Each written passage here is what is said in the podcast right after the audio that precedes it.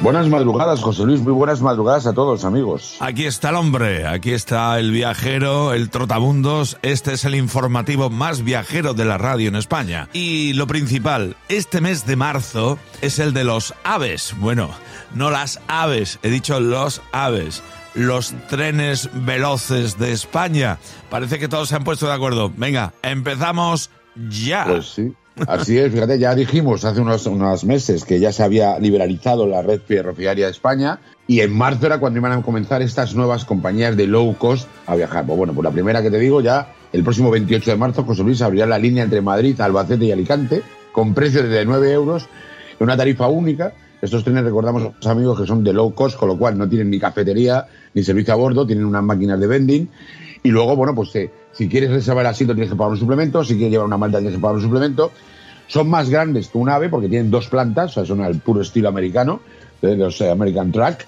Entonces, pues bueno, pues ya tenemos aquí eh, Albacete primero, que nos vamos a Albacete Alicante. También AVE anuncia eh, en este mes de junio, por fin ya los aves baratos, los ABLO, AVE Low, AVE Low Cost, que esos dependen Málaga, de Renfe, ¿no, Pepe? Esos son de Renfe, exactamente. Esos van a ser entre Madrid, Sevilla y Madrid y Málaga. Entonces, bueno, pues también están todos los andaluces pendientes de esta nueva ruta, o sea, este nuevo tren, la ruta ya existe, pero que será mucho más económico, con precios muy, muy económicos y, como te digo, con unos trenes que van a ser mmm, más grandes en cuanto a capacidad, pero menos servicio. A partir de 7 euros tendrán los niños el, el tren y los, los, adultos a partir de 9.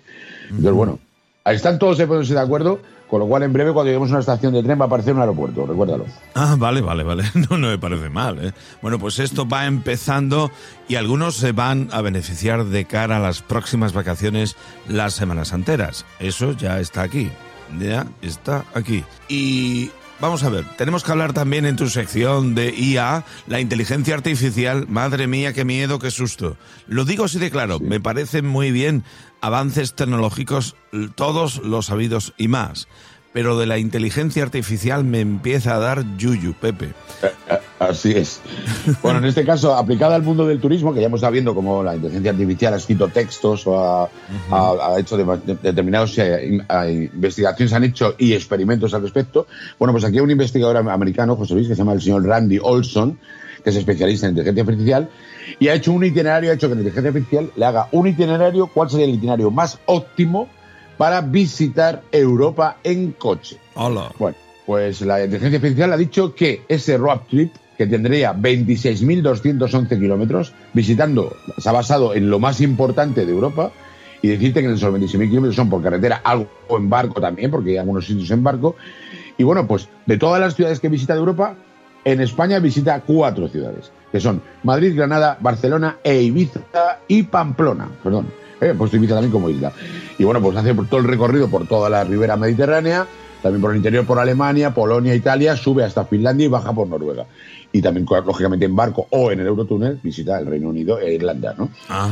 Eh, que así es. Entonces, bueno, pues ahí tenemos a aquel que se quiera animar a hacer estos 26.211 kilómetros siguiendo la, eh, con el consejo de la inteligencia artificial, pues nada, cógete carretera y manta, como decía. Eh, nunca mejor dicho, carretera y manta y la IA, la inteligencia artificial. Menudo asunto, el siguiente apunte informativo que propones, Pepe. IATA, recordamos qué institución colectivo oficial es IATA.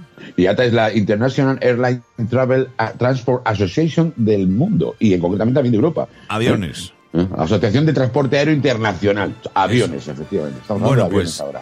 IATA ha desvelado el dato de la probabilidad de que la espichas en un accidente aéreo. Pues bueno, así es. IATA, pues bueno, por su afán de intentar demostrar a José Luis que el medio más seguro de transporte del mundo es el avión, Claro. pues ha hecho esta estadística, que yo no sé por qué también se tienen que detener a hacer estas cosas. Pero bueno, basándose en que en el año 2021 hubo siete accidentes de avión mortales en el mundo y en el 2022 solo ha habido cinco, bueno, pues entonces, amigos, probabilidad que tenéis de coger un avión y que tengáis un accidente mortal es la siguiente. Tendríais que volar todos los días, coger un avión durante 25.214 años. Si volases todos los días, en, ese, en esos 25.214 años, al final el, el avión se caería y morirías. Evidentemente moriría mucho antes de los 25.214 años, ¿no? Madre mía, 20 ¿quién va a vivir eh, todo eso para Al final lo he conseguido. me he muerto en un accidente de aviación. Vaya para, ellos, para ellos es una mejora, porque claro, la tasa de mortalidad de, año, del año 2021 era de 22.116 años, que era menos, ¿no? Toma ya. Caña, de estadísticas, estadísticas. Es tremendo lo de estadísticas, es tremendo. Oye, y cuéntame esta historia que ha conmovido a la India. ¿Qué ha pasado con el momento mingitorio en un avión? en lo que va de mes ya ha ocurrido dos veces eh, en un vuelo entre Nueva York y Delhi, en este caso en un vuelo de American Airlines. Las, hace unas semanas fue en un, vuelo de Air India, la misma ruta, pues que un pasajero ha orinado en otro. En pleno vuelo, esto, estamos hablando. Eh, ¿Esto que es eh, un deporte de moda de estos para hacer vídeos chungos? no lo entiendo. Es, ridículo. Efectivamente, uno de los, el pasajero que mencionó sobre el otro estaba en un alto estado de, de alcoholización, evidente, y bueno, aunque le pidió, pues, al parecer se quedó medio dormido, se meó y mojó al otro. Le pidió disculpas, evidentemente las autoridades, eh, o sea, el comandante del avión de American Airlines en su llegada al aeropuerto de Nueva York hizo entrega de este individuo a las autoridades pertinentes, a pesar de que había pedido disculpas. Pero bueno, es una, cuando menos es curioso, ¿no? De que la gente pierde el tiempo, no sé, o, no sé qué, cuál es la gracia de esto, ¿no? yo, tampoco lo entiendo, ¿eh? ¿Qué quieres que, cuando te vas del avión meón, meón, meón? Yo no lo entiendo. Es que estoy flipando en colores.